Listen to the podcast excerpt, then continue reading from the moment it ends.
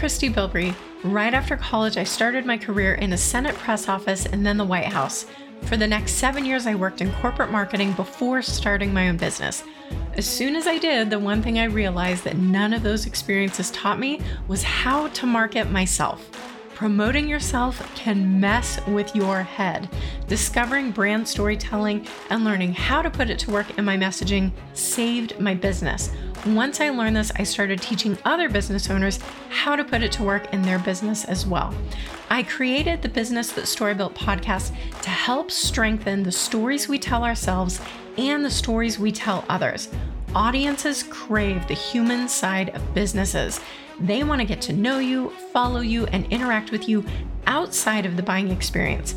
This can be intimidating to say the least.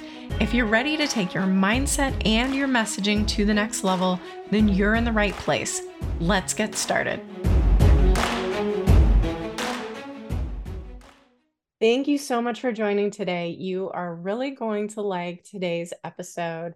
I discovered Stu Heinecke on a conference that he was at recently, and he spoke, and it was a sales conference. We're in the middle of a sales series, and he has some really unique concepts that I think could make some major shifts to the way that you view sales and outreach. And um, well, I won't I won't give a whole lot away here, but let me just tell you a little bit about him. He is a best-selling business author, marketer, and Wall Street Journal cartoonist.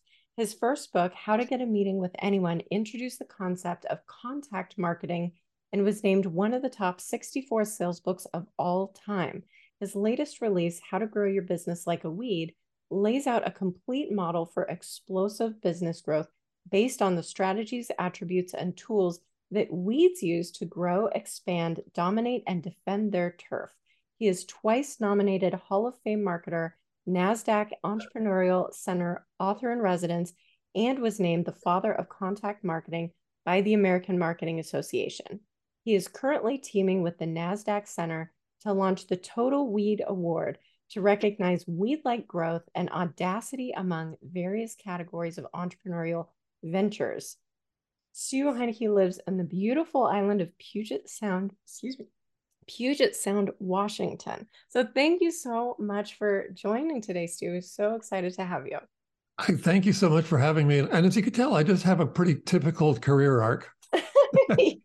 yeah, you are definitely the first cartoonist, and my goodness, all of these accolades. Um, it sounds like you have just had a ton of fun and just dived in with passion to a lot of things. I'm so excited to uncover a little bit of that today. Well, and, and I'm excited to talk to you also because you turn stories into unfair advantages, and that's that's kind of like that sort of really fits into weed strategy for growth and for just uh, just for well, you're talking about sales right now. Great stories help people sell. So I'm I'm really excited to to merge our thoughts here. Yeah, and you know, Stu and I were talking a little bit before beforehand, and we were chatting about just uh, the audience. You know, I was telling that I have a lot of women, a lot of women business owners who are very talented, very passionate about what they do, but the sales piece can be a bit intimidating. And he said, you know, I know we're really scheduled to kind of talk about my latest book about weed growth, but there's a lot of tie ins with his first book, How to Get a Meeting with Anyone. And so this is going to be a little bit of a free flowing conversation. I'm really excited to see where it goes. And I know that you will all get a ton out of that. So, do you feel like we should start maybe with the first book? Does that set the scene sure, we more? Start okay. start wherever you want. Yeah. okay. yeah. So yeah, I, I mean, just in terms of tell me a little bit since since I didn't have as much of that in advance a little bit of what is what is that book about? What um, prompted you to write that book? Sure. Well, it's called How to Get a Meeting with Anyone. It's kind of a nice, you know, boring and and tame title. Um, and wait, here's where it comes from. I, I'm a cartoonist. You mentioned that. I've been using cartoons my whole career in in um, in marketing campaigns that I've created for a lot of clients. And when I first started out, I, I really wanted to reach. Actually, what I really wanted to do was I wanted to just work with the entire magazine publishing industry to create direct mail campaigns that used cartoons with personalization as the as the hook into the piece. And you may have seen, I don't know whether you've seen those or not, but um, when I started out, like nobody everybody said no, you can't use humor in in direct marketing and all, all these silly things. Hmm. And I'm saying no, cartoons are the best read and remembered parts of magazines and newspapers. Yeah, they they're going to work for you. So um, um, so I, just very early on, I ended up sending this. Well, I, I created these two campaigns, one for Rolling Stone, one for Bon Appetit. And I was like, I don't know, can well now I'm I'm putting I'm being put to the test. I'm saying, come on, guys, th- this will work. This these personalized cartoons will work. And so, well, I mean, I, I, what do you think happened? Do you any any any expectation of my first two assignments? And it's for Rolling Stone outcome? and Bon Appetit. What's that? Of the outcome or their response? Yeah, of the outcome of the campaigns. Their test campaigns. They went up against their controls. Okay. Well, I'm assuming they were they were hits. No, they were done. No, were I wouldn't done. be telling you if they were done. Would I? but yeah, they they both set new records for response, and I I wow. thought, okay, man, okay, this this is my ticket to get into the rest of the publishing industry. Well, what that meant was I needed to reach about two dozen, let's say, VPs of either consumer marketing or circulation at the big Manhattan-based print media companies. So Time Inc., Time Warner, um, Condé Nast, the Wall Street Journal, Forbes, et cetera.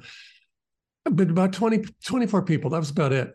And um, and so I put together this little campaign, and I, you know, I, it was a little eight by ten print of a cartoon about each recipient, and a note that said, "Hey, this is the device I just used to beat the controls for Rolling Stone and Bon Appetit. In other words, to set new records for response." And I think we should put this to the test for your titles. That was all I said. And so it's very short copy, yeah. fortunately. A lot of people make mistakes with a long copy, but this was short copy and got right to the point. And well, I won't keep asking those questions, but I got 100%. I got through to all of them. Wow. And all of them agreed to meet, and all of them became clients. So, from a campaign that I sent to 24 people that cost me about $100, I ended up penetrating the entire magazine publishing industry. Unbelievable. so that's that was my first example or and I didn't by the way, I didn't know what to call that campaign. I'd never like I don't know, I hadn't heard of anyone doing it quite like that. So I just uh, I got to call it something. I called it a contact campaign and that stuck. So hmm. that was my first um my first just you know experience with with contact marketing also another term I needed to come up with. So that's that's named in in how to get a meeting with anyone and and the the way that i ended up writing the book then was that i just thought well okay first of all who can i reach with these cartoons who else can i like how far right. can this go yeah and i ended up reaching presidents and prime ministers and celebrities and lots of c-level folks and um, and then I started hearing stories about what everyone else was doing, and that's when everything, like when when the just the sky opened up, and it's like, wow, what a subject this is! Because gee, doesn't it make sense? We all need to, if we don't, if we can't get meetings, certainly we can't sell if we can't get meetings, right. but if we can't get meetings with people, we can't do anything in life. Everything that we do in life is about connecting with other people. So Absolutely. if you can't get meetings, you're stuck. But if you can get a meeting with anyone, man, that's that's a superpower. I mean, that's that's just fantastic. And some people, some of the people that I've interviewed and and featured in in how to get a meeting with anyone, and then a later book, get the meeting. They're just stunning. The the campaigns that they've done. I mean, it's it's not unusual for a campaign to get. Actually, I shouldn't.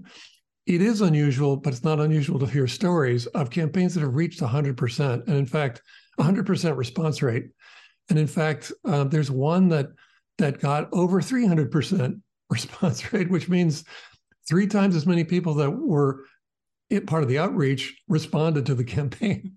So well, really crazy things happen with these campaigns. Yeah, and and so let's back up a little bit. So after you had um well, I guess first of all with Rolling Stone and Bon Appetit, you already had you are already set up with them. So I guess in terms of, you know, when I think of um, what might prevent someone from making that uh, that initial outreach um, was there anything that you know what was your mindset? Was there anything going through your head about okay these are big these are big names. I'm going to go for it you know or was there any kind of hesitation or what was that thought process like in there was in the zero journey? hesitation mm-hmm. um, and i'm not really it won't make sense because we're doing an interview but i'm not really an extrovert um, and and uh, as a kid, I was rather shy, so I don't know why I had zero. I do know why actually that I had zero um, uh, uh zero just hesitation, and it's really just because I had a great idea. I knew it was going to work. And, and I just believed in it. And it's like, I just got to tell these people about it. And the reason I knew about it was because I was already very passionate about cartooning. I, my, my education was in marketing, but really passionate about cartooning. And and I had joined the Cartoonist Guild, and they sent an article from uh, from Folio magazine that talked about just what the results were from editorial readership surveys. So these these have been conducted forever um, okay. by by magazines and newspapers, and they're trying to figure out what gets read and remembered. And what they discovered is that cartoons are almost always the best read and remembered part of anything they're in editorially. And so I thought, I got to tell these people about this. They just they need to know about it, and we need to put it to the test. And that was that was my mindset.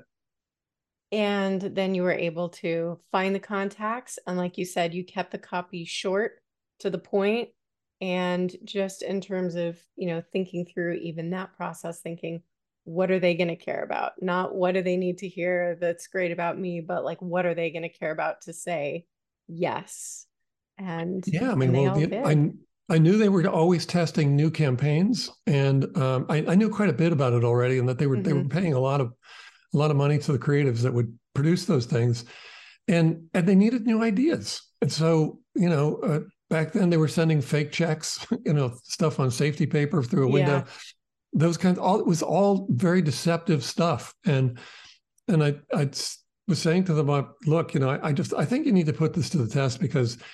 Um, cartoons we already know what cartoons do and mm-hmm. and so let's put them on your mail let's let's find out what happens on or in your mailings and and there was a there was a lot of trial and error i was actually was quite fortunate that the first two really that the first two clients said okay what do you think we should do and i and i created it as opposed to other clients that came in and said okay that'd be great but look can we get our um, logo somewhere into the cartoon or right and those things we discovered later those things kill the campaigns so it had to be about the recipient. Mm-hmm. And when it was, it was it was just producing magic. Yeah, that's amazing. So then how um, you know, in your book, how do you talk about kind of translating that to other people, other industries and and what does that look like? Um, so you're talking about the meeting book, right? Yes. Yeah. Well, um, some well, I just again, I just had a blast interviewing people that were doing very interesting things to get meetings. Um, Dan Waldschmidt is a turnaround specialist, and a, a, a, he's also uh, one of the top sales bloggers, and um, and he's he's an ultra competitive athlete. He runs hundred mile races and wins. like I would wow. run hundred, I wouldn't get through it. but, I'd be happy to so, get through five k. I think it's amazing to do this, right? Yeah. So, but he's got this sort of knife's edge edgy competitive, or I, I should say, Knife's Edge, because he writes edgy conversations. That's his blog, um, and ultra competitiveness aspects to his personal brand. And so these all combine well when he's reaching out to the CEOs, because again, he's a turnaround specialist. So he's reaching out to the CEOs of companies that are in trouble. And you can't buy a list of people like that or of companies like that. You have to watch and mm-hmm. and essentially when there's an article about it or really when there's a missed earnings estimate announcement, mm-hmm. that's the trigger. And then Dan goes to work and he gets a sword made by the prop maker who made all the swords for the movie Gladiator, the beautiful swords. Wow. So he gets a sword made and it costs him a thousand dollars every time he does does this. It's crazy. It, well, it's not crazy actually, but it sounds Smart. crazy. um, and so it has the sword that has the CEO's name engraved in the on the blade of the sword. Luckily, unfortunately, they're not they're not sharpened. they're not, you know, they're not a hazard. And they're put into this beautiful wooden box, felt lined and just beautiful with a handwritten note. And handwritten notes have shown up a lot in these campaigns as being mm. very effective uh, elements of it because I'm just more authentic. I don't know. Somebody yeah. sat down and wrote this and they, they, had this sword made. So yeah, how are you going to not respond to someone? I have to pay attention, right? So, so and the sword. I read the the note says for example, if he was sending it to, he'd be saying, Dear Christie, look, business is word. I noticed you last lost a battle recently. I just wanted to let you know if you ever need a few extra hands in battle, we've got your back. He's ready to hmm. go into battle at your side, ready to swing a sword right there with you to win the war. And wow. and it's a great metaphor. That's what it is. It's a visual metaphor. It's not really a gift. it's a visual metaphor that immediately um, communicates the value that that Dan proposes to bring to the fight. And just to recognize, just to frame it as a fight and as a war, we got to win this war, and I want to help you. And I'm I'm going to ask you, what do you think he gets for a response rate? Uh, he probably gets everybody responding. Everybody, hundred percent response. Isn't that amazing? So again, he he spends a thousand dollars every time he does it, but he gets through to everyone. Not everyone be, becomes a client. That's okay because when he does this, these turnaround um, assignments are worth a million dollars and up. Mm. So there, there's a lot of money behind it, and so then it makes sense to spend a thousand dollars. But I'm going to pardon me for leaving the picture for just a moment or turning my back, but I want to show you um, one of my favorite, one of my favorite visual metaphor devices is this thing. okay. I might have just thought, oh, I, he spilled his coffee in the background, but I didn't. It's this is actually something that um, it's made by fake food. There's a there's a whole industry. And we'll tell for the people who are only listening to audio. So he was holding yeah, so, a coffee cup that it looks like coffee spilled out, and it's it's kind of like frozen there, but it looks like it's just it's, laying there spilled. It's ultra realistic. And if you put this on your desk, someone will be absolutely convinced, oh, no, you just spilled your coffee. so, um, but that's a great, so, you know, it's a great visual metaphor. Now I'm showing you that, that one of my clients had this made up and he, he works for uh, Insurance Office of America. And this is actually a drop off device. Hmm. Or you can send it in a box, a beautiful box, really cool box. And and and what a great metaphor for let's say I don't know loss or loss prevention or because if you spill your coffee, it's not, you're not going to drink it. Right. You have it's to go gone. get another one. So it's a great visual metaphor for loss or risk mitigation. Um, but it's also a great metaphor for saying, "Hey, I, I, I want to help you with that. I think there I think there's some spillage in your business that I want to talk mm-hmm. to you about why don't we talk over a cup of coffee? And so it's also a great theme setter for that. And I think it just makes this stuff a lot more fun. Yeah. Um, if you're willing to, how do I put this? I mean, you don't have to be a cartoonist to do this. I'm a cartoonist, so obviously I'm going to send cartoons, but um, and Dan isn't Dan isn't a sword maker or a sword fighter, but but he's a great great biz, business thinker and and and definitely thinks out of the box. We just have to get a little have fun with this, mm-hmm. and and send things or do things that cause people to say, "Wow, wait a minute, that's really cool." Now, I, I couldn't possibly recite what's all of what's in the book, so I, I suggest right. if you find this interesting, to read the book. And and I just know I've heard from people all over the world that it changed their careers and actually has resulted in some businesses being launched because of the book. So it's a good book to have if you're if you're intimidated by the sales process. Yeah, it kind yeah. of flips it on its head to have a little bit of fun with it, think outside. And you know, in terms of translating it to just this online world and I know so many people connect on LinkedIn and doing outreach through there. So is is the message more uh, to reconnect with direct marketing and sending actual things, or do you feel like this also applies if you're just reaching out on the internet through what you know whatever means? I would strongly suggest mixing it up. Mm-hmm. do all of one thing. Um, don't put all of let's say all of your eggs in that one basket of doing just one thing. So um, and so I, I connect with people on linkedin all the time as well um, but you'll know that you'll notice that if someone asks you to connect for example or when you ask them to connect um, and they connect. That's that's great. But that's kind of like I think it's the equivalent of waving hello on the on the freeway. You know, like yeah. heading in opposite directions, and very quickly it's forgotten. So you have to do a lot more than that. Um, and so, I, at the very least, connecting just through a DM, I think is nice. Being able to ask them to do an interview is nice, right? I mean, obviously, this is a great way to connect with people and and to um, to bond over over an hour or half an hour's worth of of conversation. So you certainly need to do more to stand out more. And the one thing that is probably everyone know. Well, no, I don't know. Not this is obvious. Not everyone knows this. Don't pitch because if you pitch, you haven't earned the right to do that yet. So, and when someone connects, they say, "Okay, I'd like to connect with you," and they pitch, I just get rid of them. I'm just mm-hmm. like, I'm mm-hmm. not going to deal with that. Mm-hmm. We haven't we don't have that relationship yet. I don't know who you are, and just very randomly, you just you just throwing stuff and see what sticks to the wall. And I'm not going to be one of those things that sticks to the wall. my time is more valuable than that. And and so pitching immediately is not a good idea. But I will say um, I, we need to jump to weeds a little bit. Um, and I'm going to jump way to the end of the sort of the end of the story here to say that I'm a, I'm applying weed strategy to my business and to my book, and amazing things are happening. And one of the things that that they that they I think that they if they could speak to us they can't but they they certainly communicate through their actions mm-hmm. that we should do is we should collaborate we should collaborate a lot and so I've been finding that when I reach out to I, these are people that I some most of them are people I know but they're like really prominent uh, authors for example or, or thought leaders and I'm reaching out and I'm saying not hey I want to I, I don't reach out to say I want to sell you something but when I'm saying hey I want to talk to you about a collaboration Mm-hmm. Um, that seems to be a magic word. And and collaboration is a huge part of using weed strategy in your business to to cause it to grow.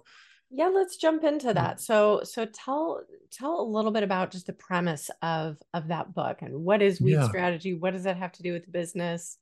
Yeah, well, I'm sorry, I'm going to whip out another story here. Yeah, well, this is the right podcast to do it. Yeah. So, um, I was driving down the Santa Monica Freeway many, many years ago, and um, and so that's you know six lanes going one way, six lanes coming the other way. I used to live there. I'm very familiar. it's a big freeway, and and and then a 40 foot wide median, something like that. It's all concrete. Um, most of it is rushing tires, and and it's no place for a plant to live. But you know, there's a crack in the concrete that there always is. Cracks in concrete, and there's a dandelion growing growing out of the crack in the concrete in the median. And as I whizzed by, all kinds of things happened. Because for one thing, I'm thinking you know, we've seen this a million times. We all see it. Dandelions yeah. and other weeds are growing out of cracks in concrete everywhere. And and so on the one hand, you could have I could have just noticed it. It's like, oh, oh yeah. Or not even noticed it, just drive by.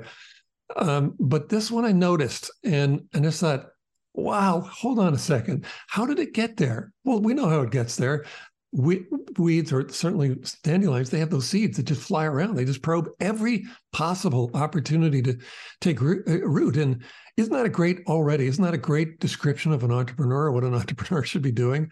We need to be probing every possible opportunity to take root. And and uh, certainly being aware of them, uh, aware of them, but that's what they do. That those seeds fly around and they do that, and it's very efficient. And as a result, they end up taking taking territory that no other plant could even reach. I mean, there are no, dan- or I should say, there are no apple trees growing out of the crack in the concrete or True. I don't know, petunias or most plants, they're not growing out of cracks in concrete, but but the weeds do. And so I, I was just wondering, well, what is it that makes weeds so special? Actually, how is it that they pull this off when other plants, most plants can't? And so, do they have a model? And if they have this unified model, is it something that we could apply to our businesses? And what I discovered is they do have a model. There's something that they all follow, or a format that they all follow. And I think it's not only applicable to business, I think it's the theory of everything about growing anything. Okay, well, do share. So that's I think we all, that's about all the time we have. yeah. But yeah. um, should I tell you what that is? I mean, please do. Please I, do. I should probably shouldn't leave you hanging like, oh, there's a model. Great. What is it? oh well. Stay so, tuned next time. yeah, yeah, next next episode. So, well, here's what they, they all do the same thing, and they're all over the world. They come in all shapes and sizes, but all of them leverage a fierce mindset and unfair advantages against collective scale. And they do it according to a process that is well honed, obviously, millions of years old in their case, but also a living process that's ready to adapt to challenges at a moment's notice. And in their case, that that process is just programmed into their DNA. So they they all just run the same process like a computer runs a program. Mm-hmm. That's what they do. And there there's a lot to unpack in that, but um, but that's that's the model. And and um, I mean, like for one thing, you might be saying mindset wait a minute, how could weeds have a mindset? They don't have brains, so how can they have a mindset? And that's true. But if you watch their actions, it's quite evident what their mindset is. They're aggressive and urgent and resilient and adaptive. And even optimistic. And I would say even there's one that I, I left out in the book. I've, I've really left it out in that one section that really they're also natural collaborators. I mentioned that mm. just a moment ago. They're yeah. natural collaborators. They don't do anything alone. You know, if you notice a dandelion in your lawn, and if you, if you just noticed one, and if that's the only one that was there, it wouldn't be much of a factor. It would be no problem to pull it out and you're done. But look up and you'll see dozens, if not hundreds of them out there. And that's what gives them their power. They're all, they're just natural collaborators.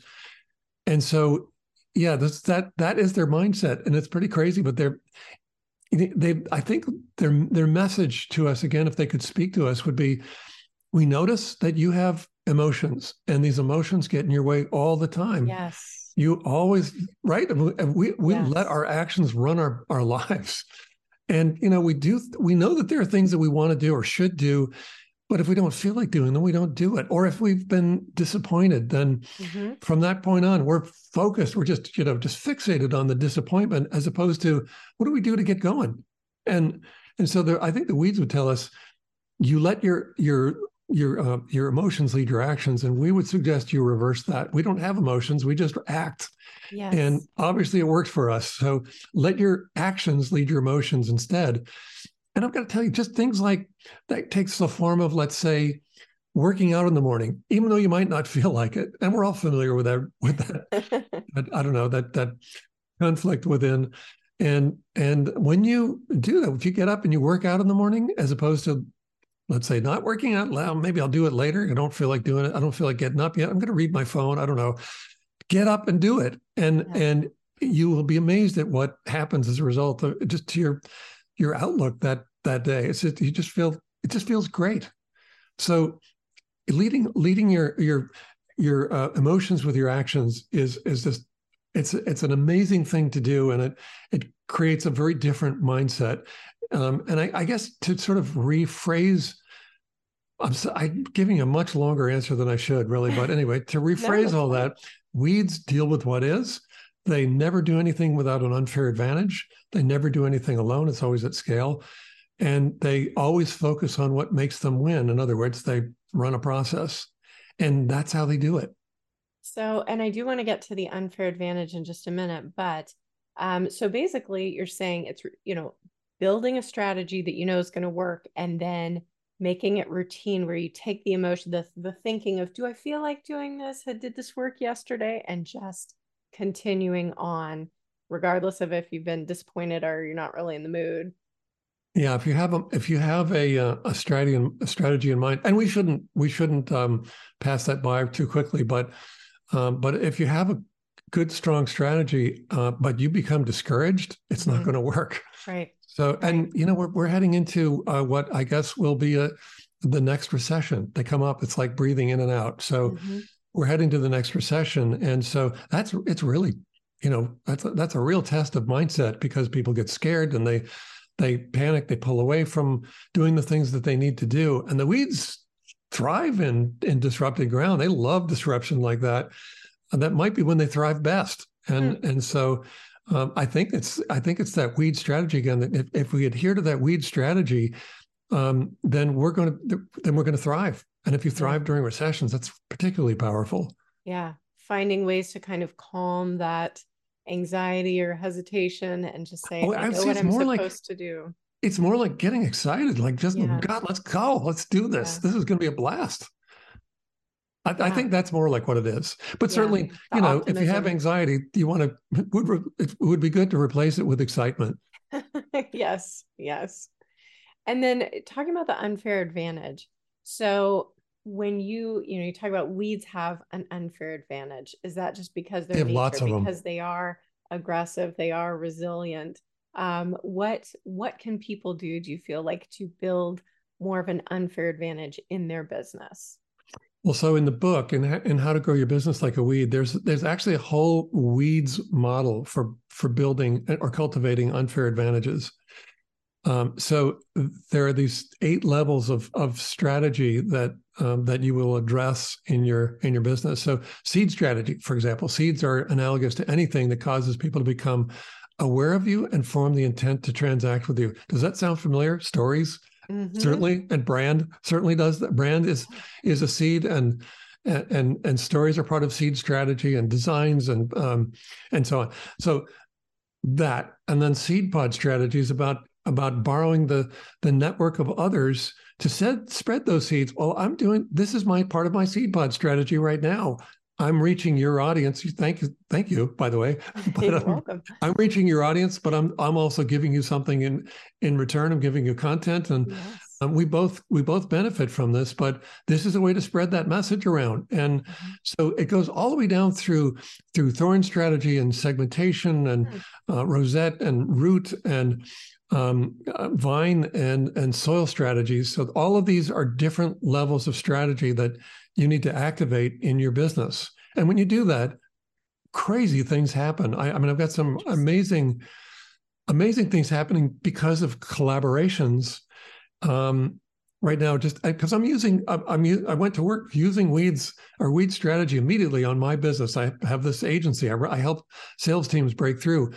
Um, and then also on growing my book. And it's really interesting to see what's happening let's say using traditional means versus using weed strategy. It's just stunning what's happening. And the, I mean, the what's difference. One example, like a story you can share. Well, like you know, uh, the the book. Um, so when this guy, when this launched, um, I did the usual thing. What because the publisher wants you to, uh, uh, like you know, let's hire a publicist and let's you'll be one of the this publicist publicist will be one of let's say six thousand publicists that are pushing books that month um, to the press, and it's really hard to break through. It's a very crowded channel, yeah. and and so um, I, I am not very, I don't know, I'm not terribly um, pleased with the outcome of of that. Of well, I don't know. I shouldn't even say that. I'm not surprised. I'll put it that way. It's just we're going through a crowded channel, so we're getting the kind of results that you get from crowded channels, which is um, um, the outcome will be rather disappointing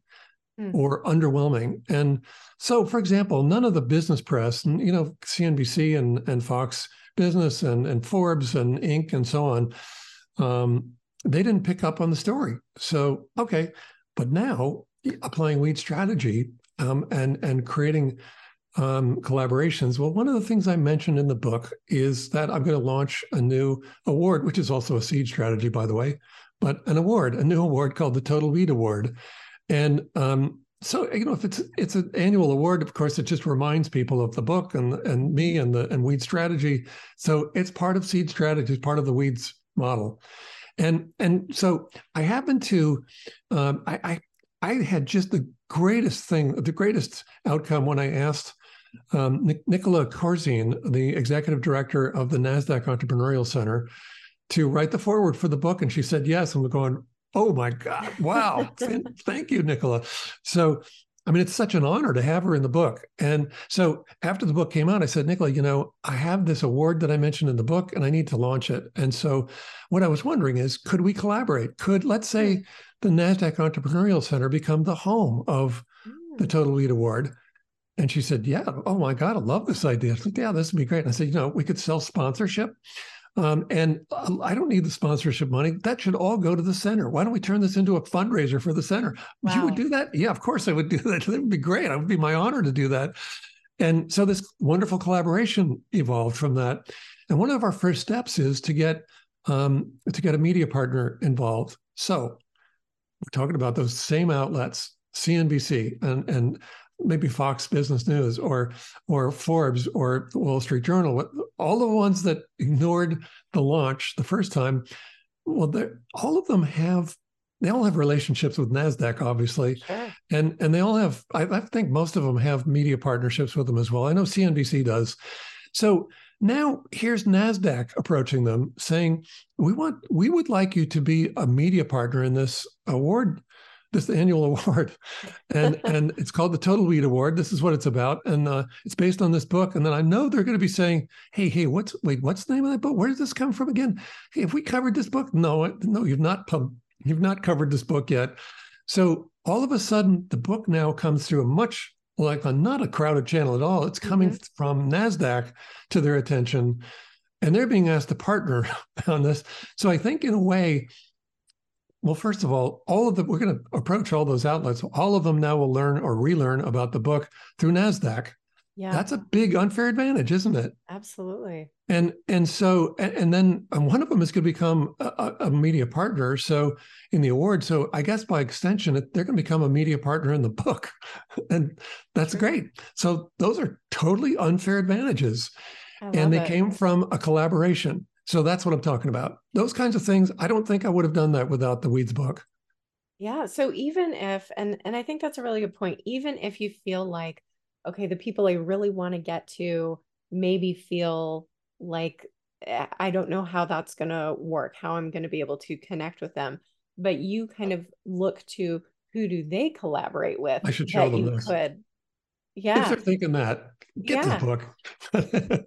and and so it's it's like okay well who do i have access to? Who might have access to them? How can i collaborate with them? And so that well, just kind of gives another another I th- approach. i think it's also um i think you develop the i think you develop your your uh, like if it's a chicken and egg qu- kind of question and i think it is you develop these unfair advantages first. You need those. No one has any business being in business without them and we have them. So, so I think the first step is what are your unfair advantages? And and by that I don't mean because I ask business owners this a lot in roundtables and so forth, and they don't know what they are yet. They they haven't thought about them. Uh, they should, but it's just what are these advantages, these competitive advantages that um, put you in the market very differently than let's say all of your competitors to uh, do, and what are they? Because and and by unfair, what I mean is that's how I want your competitors describing these.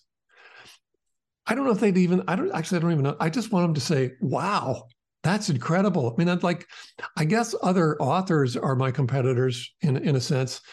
But the wonderful thing about, about that whole scene is that when, when we actually, we get together, we do masterminds together. We, we share ideas. We, we, we, we promote and, and, and support each other. And, um, and one of the authors just got a, a, a role in a in a new um, a new reality show on Hulu. I think it's it's going to be new, maybe Hulu and Netflix. I don't know, some two places. and I can't remember where else. But so she is going to be the sales expert, and all of us are thrilled for her.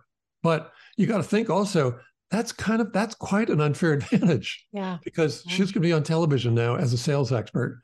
That's a great unfair advantage, and I think ultimately maybe it doesn't cause envy so much as admiration or mm-hmm. appreciation. Mm-hmm. And and it's also interesting that that I guess maybe through weeds, I don't see competitors as competitors. I see them as as potential um, collaborators. And in yeah. fact, some we've got there are some incredible collaborations coming together just in that way and it's and and we mix together well because we're so similar actually or we're or we're complementary but but i guess in another way or in another realm we are competitors.